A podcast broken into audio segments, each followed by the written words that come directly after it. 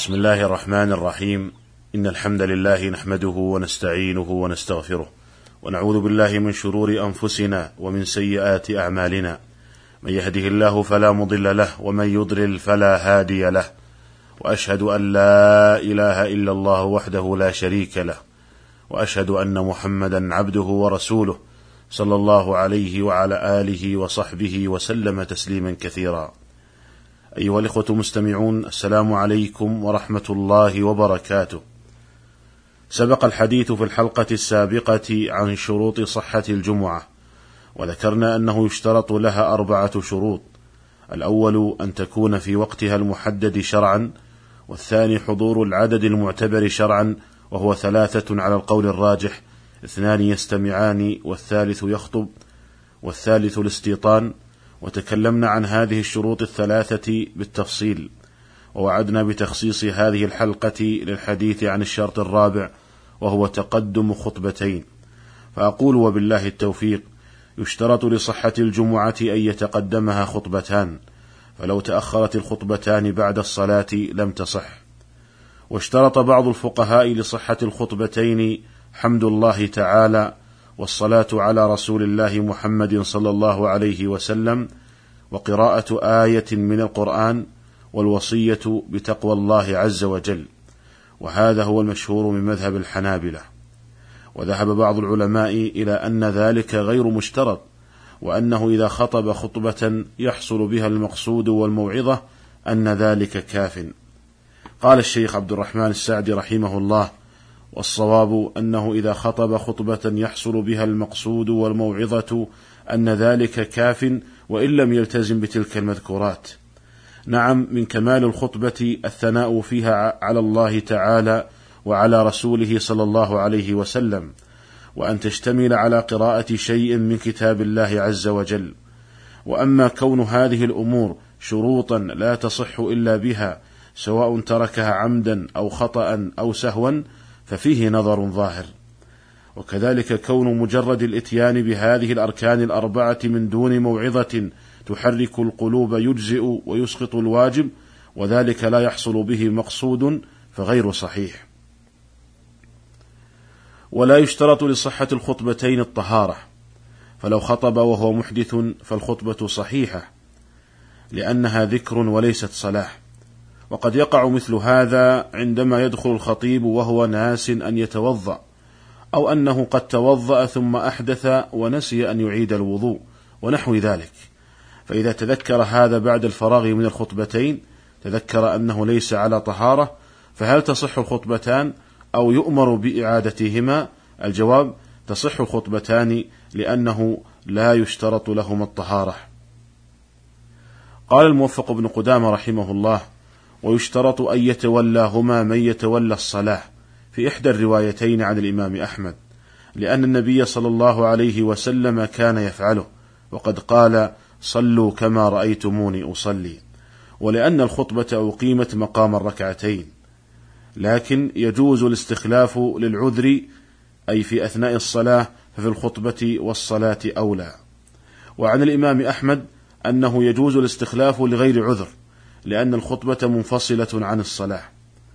وهذا القول الأخير وهو أنه يجوز أن يتولى الصلاة رجل آخر غير الخطيب لعله هو الأقرب في هذه المسألة إذ لا دليل يدل على اشتراط ذلك والانفصال الخطبة عن الصلاة. ولكن مع ذلك يستحب أن يتولى الصلاة من يتولى الخطبة لأن هذا هو هدي النبي صلى الله عليه وسلم وهدي خلفائه الراشدين من بعده. وينبغي للخطيب ألا يستخلف من يتولى الصلاة إلا عند وجود الحاجة الملحة. قال ابن القيم رحمه الله مبينا هدي النبي صلى الله عليه وسلم في خطبته قال خطبة الجمعة يقصد بها الثناء على الله تعالى وتمجيده والشهادة له بالوحدانية ولرسوله صلى الله عليه وسلم بالرسالة وتذكير العباد بأيامه وتحذيرهم من بأسه ونقمته ووصيتهم بما يقربهم إليه وإلى جنانه ونهيهم عما يقربهم من سخطه وناره فهذا هو مقصود الخطبة والاجتماع لها. قال رحمه الله: وهكذا كانت خطب النبي صلى الله عليه وسلم إنما هي لتقرير أصول الإيمان من الإيمان بالله وملائكته وكتبه ورسله ولقائه وذكر الجنة والنار وما أعد الله لأوليائه وأهل طاعته وما أعد لأعدائه وأهل معصيته فيملأ القلوب من خطبته إيمانا وتوحيدا ومعرفة بالله وأيامه لا كخطب غيره التي إنما تفيد أمورا مشتركة بين الخلائق وهي النوح على الحياة والتخويف بالموت فإن هذا أمر لا يحصل في القلب إيمانا بالله ولا توحيدا له ولا معرفة خاصة به ولا تذكيرا بأيامه ولا بعثا للنفوس على محبته والشوق إلى لقائه. فيخرج السامعون ولم يستفيدوا فائدة غير أنهم يموتون وتقسم أموالهم ويبلي التراب أجسامهم. فيا ليت شعري أي إيمان حصل بهذا وأي توحيد ومعرفة وعلم نافع حصل به. قال ومن تأمل خطب النبي صلى الله عليه وسلم وخطب أصحابه وجدها كفيلة ببيان الهدى والتوحيد وذكر صفات الرب جل جلاله وأصول الإيمان الكلية والدعوة إلى الله وذكر آلائه تعالى التي تحببه إلى خلقه وأيامه التي تخوفه من بأسه والأمر بذكره وشكره الذي يحببهم إليه فيذكرون من عظمة الله وصفاته وأسمائه ما يحببه إلى خلقه ويأمرون من طاعته وشكره وذكره ما يحببهم إليه فينصرف السامعون وقد أحبوه وأحبهم. قال ابن القيم ثم طال العهد وخفي نور النبوة وصارت الشرائع والأوامر رسوما تقام من غير مراعاة لحقائقها ومقاصدها فأعطوها صورها وزينوها بما زينوها به فجعلوا الرسوم والأوضاع سننا لا ينبغي الإخلال به وأخلوا بالمقاصد التي لا ينبغي الإخلال بها. فرصعوا الخطب بالتسجيع والفقر وعلم البديع فنقص بل عدم حظ القلوب منها وفات المقصود بها.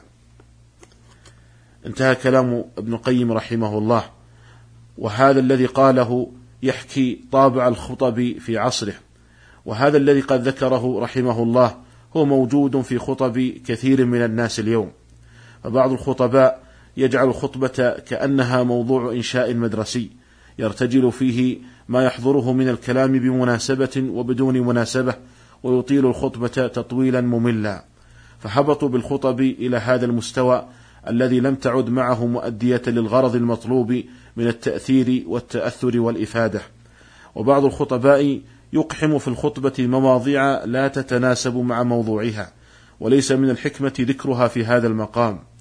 وقد لا يفهمها غالب الحضور لأنها أرفع من مستواهم فيدخلون فيها الأوضاع السياسية والمواضيع الصحفية وسرد المجريات التي لا يستفيد منها الحاضرون.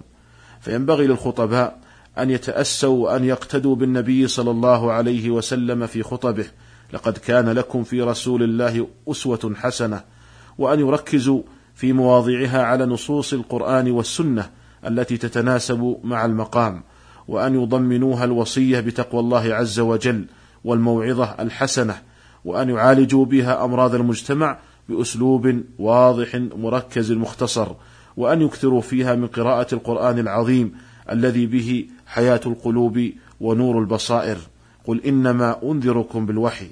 قال شيخ الإسلام ابن تيمية رحمه الله قال لا يكفي في الخطبة ذم الدنيا وذكر الموت لأنه لا بد من اسم الخطبة عرفا بما يحرك القلوب ويبعث بها على الخير بل لا بد من الحث على الطاعة والزجر عن المعصية والدعوة إلى الله تعالى والتذكير بآلائه.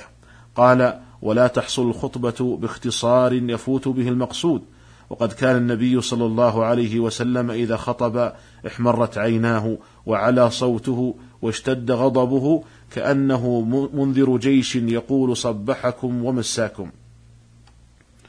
أيها الإخوة المستمعون، لا يوجد في أي دين من الأديان أو ملة من الملل مثل هذا الاجتماع الأسبوعي للمسلمين في خطبتي وصلاة الجمعة. يجتمع الناس على مختلف طبقاتهم ومستوياتهم ينصتون للخطبة. وربما لو أراد أحد من الناس أن يجمع مثل هذا الجمع لما استطاع. ولو قدر أنه استطاع لما أمكن استنصاتهم.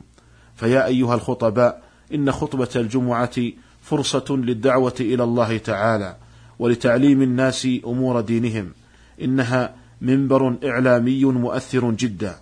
ولو أن كل خطيب استشعر مسؤولية المنبر وأعطاه حقه لكان له الأثر البالغ في توجيه الناس وإرشادهم.